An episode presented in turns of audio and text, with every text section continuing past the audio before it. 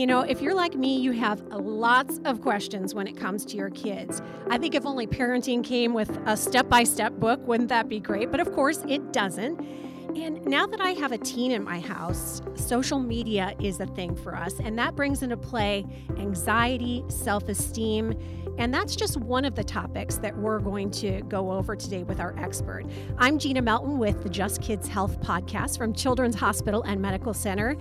Join me as I talk with the region's pediatric experts about everything related to children's health, from medical issues to mental health all to keep your children healthy, safe, and strong. And isn't that what we all want? So just sit back and listen, or you can multitask like I always do.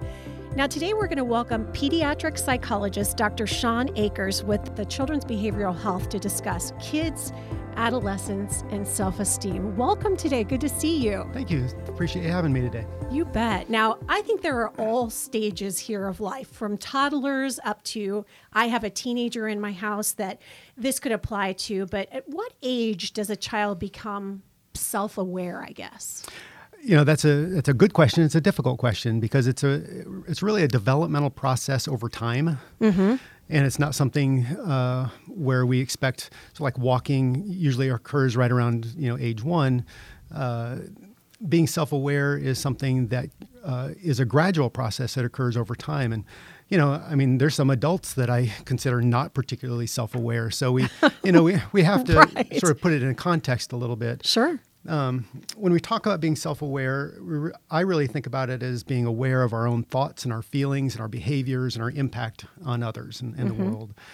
So as I as I think about children, I think about that middle elementary school kind of kid where they are typically playing with everybody and, and they're open and, and it's not they're not as aware of the social stuff that's going on in the world. But when when do they become more aware of that? And we think about kind of that late elementary school middle school. Um, one of my daughters is a sixth grade teacher. And you, know, you think about those 11 12 year olds uh, when they start breaking up into groups mm-hmm. and they start being able to see their differences between themselves and other people and how that relates to, to the more wide world. And, and that's where I really see some of that awareness coming in. That's interesting. Kind of like the cliques and things like that, that, you know, exactly. that I saw in high school and, and things. Yeah, exactly.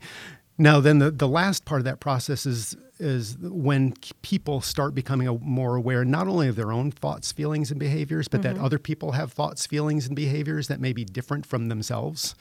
And that's that's again a little bit more later down the line, uh, because you know as kids there's a there's a part younger kids they start thinking that um, everybody feels must feel the way I feel. You know, they're sure. just sort of self-centered in that respect.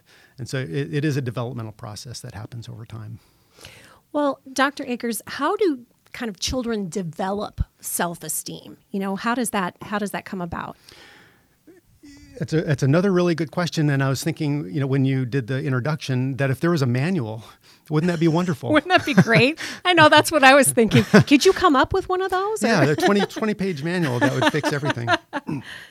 And so, one of the things I, am always going to go back to on this, though, is to always remember early development. Uh, that when when babies are born, what's really important is that they're born into a, an environment that's safe and secure and loving and nurturing, uh, because that sets the stage for everything. Now, you know, we don't remember our infancy. Uh, but that's so important to developing everything else later that we, you know, taking good care of our babies, uh, getting their needs met, their physical needs met, their emotional needs met is so uh, critically important. And, and you know, we don't necessarily immediately associate that with self esteem, but that sets the stage sure. for things so much. Then beyond that, it's allowing them to uh, gain skills. So you know, think of of even toddlers as they're learning how to roll over and crawl and then walk and run. They're gaining skills as they grow older, and they're gaining skills sometimes daily. Mm-hmm. And then as they as we do that, one thing about self esteem is learning competence. You know, they're they're learning skills, and then they're learning to be good at them. You know, and, and I remember my kids. All my kids are adults now, but I remember when they uh, they ran everywhere right? They yeah, and they uh, they you know when they learn to run, and then you know you you're going through the house and they just have to go to the, the kitchen to their bedroom and they're running because that's just their that what brings them joy and they're and they're good at it and they're and that makes it fun for them. Absolutely. And now, as an adult, I feel like that all the time. I'm just running here and running there, right? Well, as parents, how do we kind of affect our child's self esteem and how can we kind of help with that? I mean, you know, hearing like, should we be telling our kids, you're beautiful or you're so smart? Mm-hmm. You know, so with this, I think I'm going to first be a little bit more broad. So, mm-hmm. how do we affect uh, first off, we affect in our genetics. I mean, the, our biology is passed on. You know, uh, every kid is different. I, you know, I, I have three kids, uh, and all three of my kids are different. They have different temperaments, different personalities. Uh, they approach the world a little bit differently. Uh, and there's no judgment there, but some are some are a little slow to warm up, and they they take the world a little bit slower, and they want to get their bearings. And other kids are more extroverted and outgoing, and they you know they're and other kids are fearless, and they just want to try everything and go everywhere. And and I think it's important to understand that's why there's no manual, right? There's no right. Uh, because every we have to take into account their temperaments and their personality as well uh, as their biology and then and then their environment. And so, as parents, we affect it by the biology. Uh, we affect it by the environment that we provide. We affect it by what limits and guidelines are we going to set on on our kids as they get younger, or as they uh, from their young as they get older. And then, what kind of feedback do we give them? Mm-hmm. So, uh, you know, it's really important. Like I, I have a family member who. Um, wanted to do things in high school, but their but their parents felt that uh, some of those activities were dangerous. So, oh, cheerleading is dangerous, so I don't want you to do that. Right. So they weren't able to try out for some of the things that they wanted to do, even though they wanted to. So, you know, we affect our kids that way in terms of what choices and boundaries we allow them. That's interesting that you say that because with my son Parker, I wouldn't let him play football until he got into high school. And he was so mad at me. He's like, Mom, you know, I'm so far behind now that you wouldn't let me do that. I'm like, Yeah, but you know what? Your safety is really important too. Mm. So, and, and that's just my personal opinion, but it, that is kind of interesting. And the other thing that you said that really resonated with me is I have two boys and they could not be more different. You know, I mean, they are just, they could not be more different in, in their ways. And I love each of them mm. for, for you know who they are. And and i also deal with them differently. You're right about that. I bet you have to approach them a little bit differently. Yeah really i do because they they're just completely different kids mm-hmm. but but that makes things interesting. But then you know interestingly they're going to bring up well you treat them differently or you you you know why don't they have the same guidelines as mm. as as i do? And and that again creates a sometimes a little bit of a different um, sort of dynamic that goes on because our our kids personalities are different and the whole building self-esteem with our kids that you know that whole thing is just sometimes i feel like there's a line there that i don't i'm not sure where that line is like really should i be you know sometimes i think oh every kid should have an award i want my kid to have an award but that's not that's not really how the world works. So are we setting them up for failure by doing that? Mm-hmm. You know, and that goes into some of the other uh, thoughts that I had later on is uh, how do we give them feedback? You know, mm-hmm. what is the best way to give them feedback? And when I was raised in the in the 1970s, is very different now of, of getting a, you know a, a trophy on everything we do, or or you know, do we overpraise kids versus underpraise? And, and mm-hmm. I think mm-hmm. those are those are valid arguments. Yeah. Now, social media, now that my son is in high school, I worry about that. I'm on social media and it can be difficult to navigate. So, how can you build positive self esteem in the social media era? you know, the research is a little mixed on that. And, uh, but when I take a step back from social media, uh, think about this the internet at large, mm-hmm. right? The, the internet in general. Uh, if we give our kids unlimited access to the internet, that's a scary place for, for a lot of people, for a mm-hmm. lot of kids mm-hmm. especially. Um, now, uh, the thing that I have to, um, my, my, my default is always uh, be careful about avoiding things because social media is, is everywhere, right? It's, uh, it's, it's, it's the reality of, of our life. And so I don't usually advocate uh, just never allow our kids to do social media. Mm-hmm um, so avoiding it. Um, but there are different ways of approaching social media that I think that that you know I would always advocate and, and I try to to use with my own kids. Mm-hmm. And one of them is remembering that social media in general people use it to highlight their life. That's true. Only the best, right? It's the best, right? the One best of, the best. One of my friends is in Hawaii right now, and Hawaii right now versus a, uh, the weather that we're having, you know, looks really good. That's for I really sure. wish that I was. I'm, I'm envious of my friend in Hawaii right now, Mm-hmm. uh, but uh, you know, r- remembering that people don't generally post things on social media that is. Uh, oh, I just had an argument with my kid or something like that. That that you know they're highlighting their life, and so it's it's important to keep that in mind. Right. I know I do that on social media. You know, I'm on social media a lot for the radio station and I think about that like should I be putting up some stuff that's, you know, that's not the highlight of my life, but I think people don't want to see my crazy hair in the morning.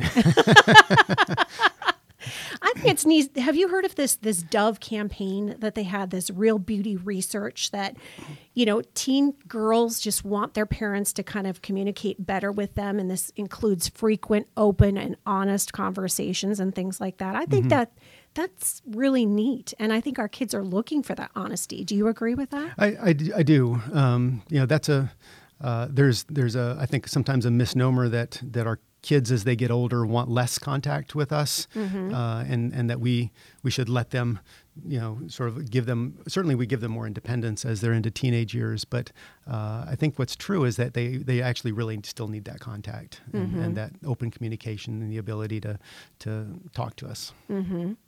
So I, I want to circle back to the social media thing because I think you know as a parent again that's that's critical for me right now because I've I I've kind of allowed my my older son to be on there a little bit, but I don't know like the Snapchat stuff and the Facebook and the Twitter and I mean what what kind of limits is it different for every kid the kind of limits that you put on them so that they don't get so you know in, involved in this you know idea. Yeah, you know, I, I- think back that that one positive about social media or having internet access is that it does allow us. It, it could be a teaching tool to allow us to teach our kids moderation.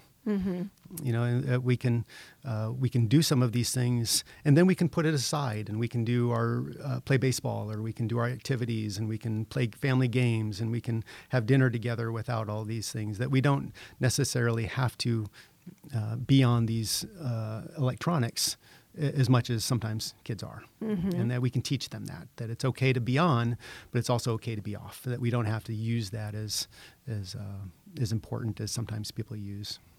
Right. And I think self esteem, when you're talking about boys and girls, that's a whole different thing. I only have boys. So I would talk to them probably different than I would would girls, right? You know, I, I think most of us would agree that that um, one issue with society is that there's a lot of comparisons, and it's easy to compare ourselves to others.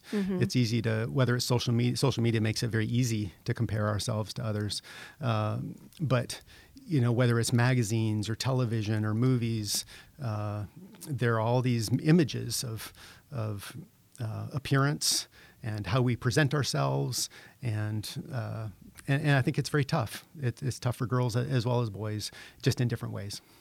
Well, and just what we emulate as parents, right? How we kind of approach life and, you know, oh, I look go up to the mirror and I say, "Oh, I look so ugly in this outfit. I look so fat in this outfit." I mm-hmm. mean, that's you know, those are things that we're we're passing on to our kids whereas Yeah. more of the positive talk. Yeah. Yeah. They, they hear us. They, that's right. They hear us. Yeah. Are there some good words we can use when it comes to self esteem? You know, I mean, are there specific words you would say, like if I'm talking to my kids about self esteem, that you would would suggest using?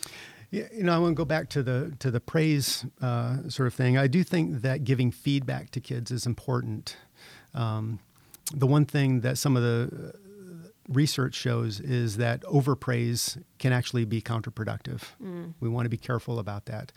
What I uh, typically advocate is uh, specific pointed praise. So the other day, I got a, a really nice note from a colleague here in the hospital, and it was uh, it, was, it was just about appreciating uh, uh, something that I did in the hospital, and it was so meaningful to me. It was so uh, it was so nice that uh, somebody said, "Well, th- I, I appreciate what you did, and this is what you did, and this is why I appreciated it," and and that really makes it meaningful, as opposed to, "Oh, you're the best." or Right. something vague and and uh, not very specific. Uh, that was that was something helpful. But when uh, I think when we overpraise or overdo things, sometimes kids can pick up that that's not necessarily genuine, Mm-hmm. And we have to be a little careful about that.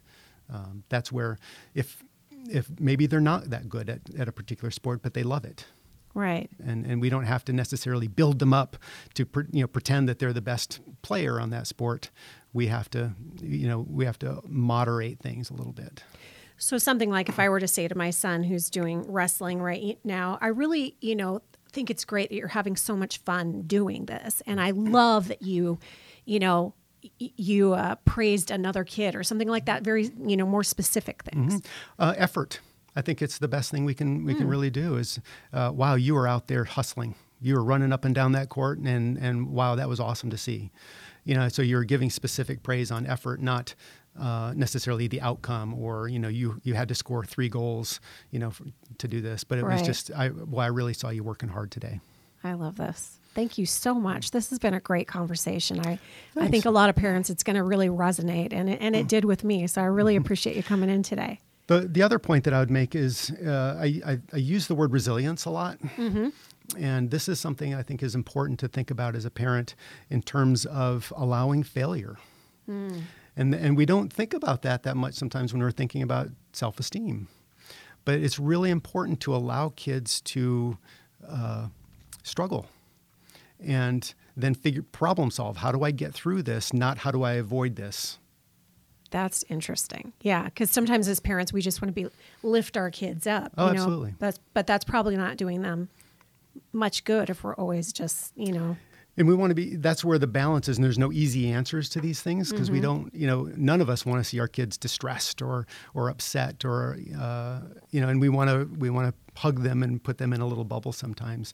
But we have to remember that sometimes that struggle um, and then help them learning to how do you get through the season? You committed to the season. We're going to get through this, even though it wasn't the best experience for you. How can you still put out your effort and enjoy the time, even though this might not be your sport? Sure. uh, or or just not doing well in a certain area.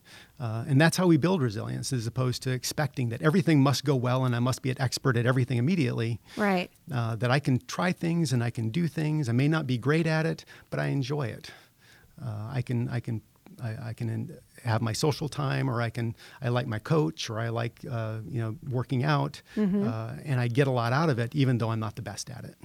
Yeah, that makes a lot of sense. Really resonates. Thank you so much. Thanks for coming in today. This was really interesting. I really appreciate it. Thank you so much. You bet. And thanks so much for listening to the Just Kids Health podcast. Now, please remember to rate, review, and subscribe. And for more information on how we can help your child, visit children'somaha.org and follow us on social media.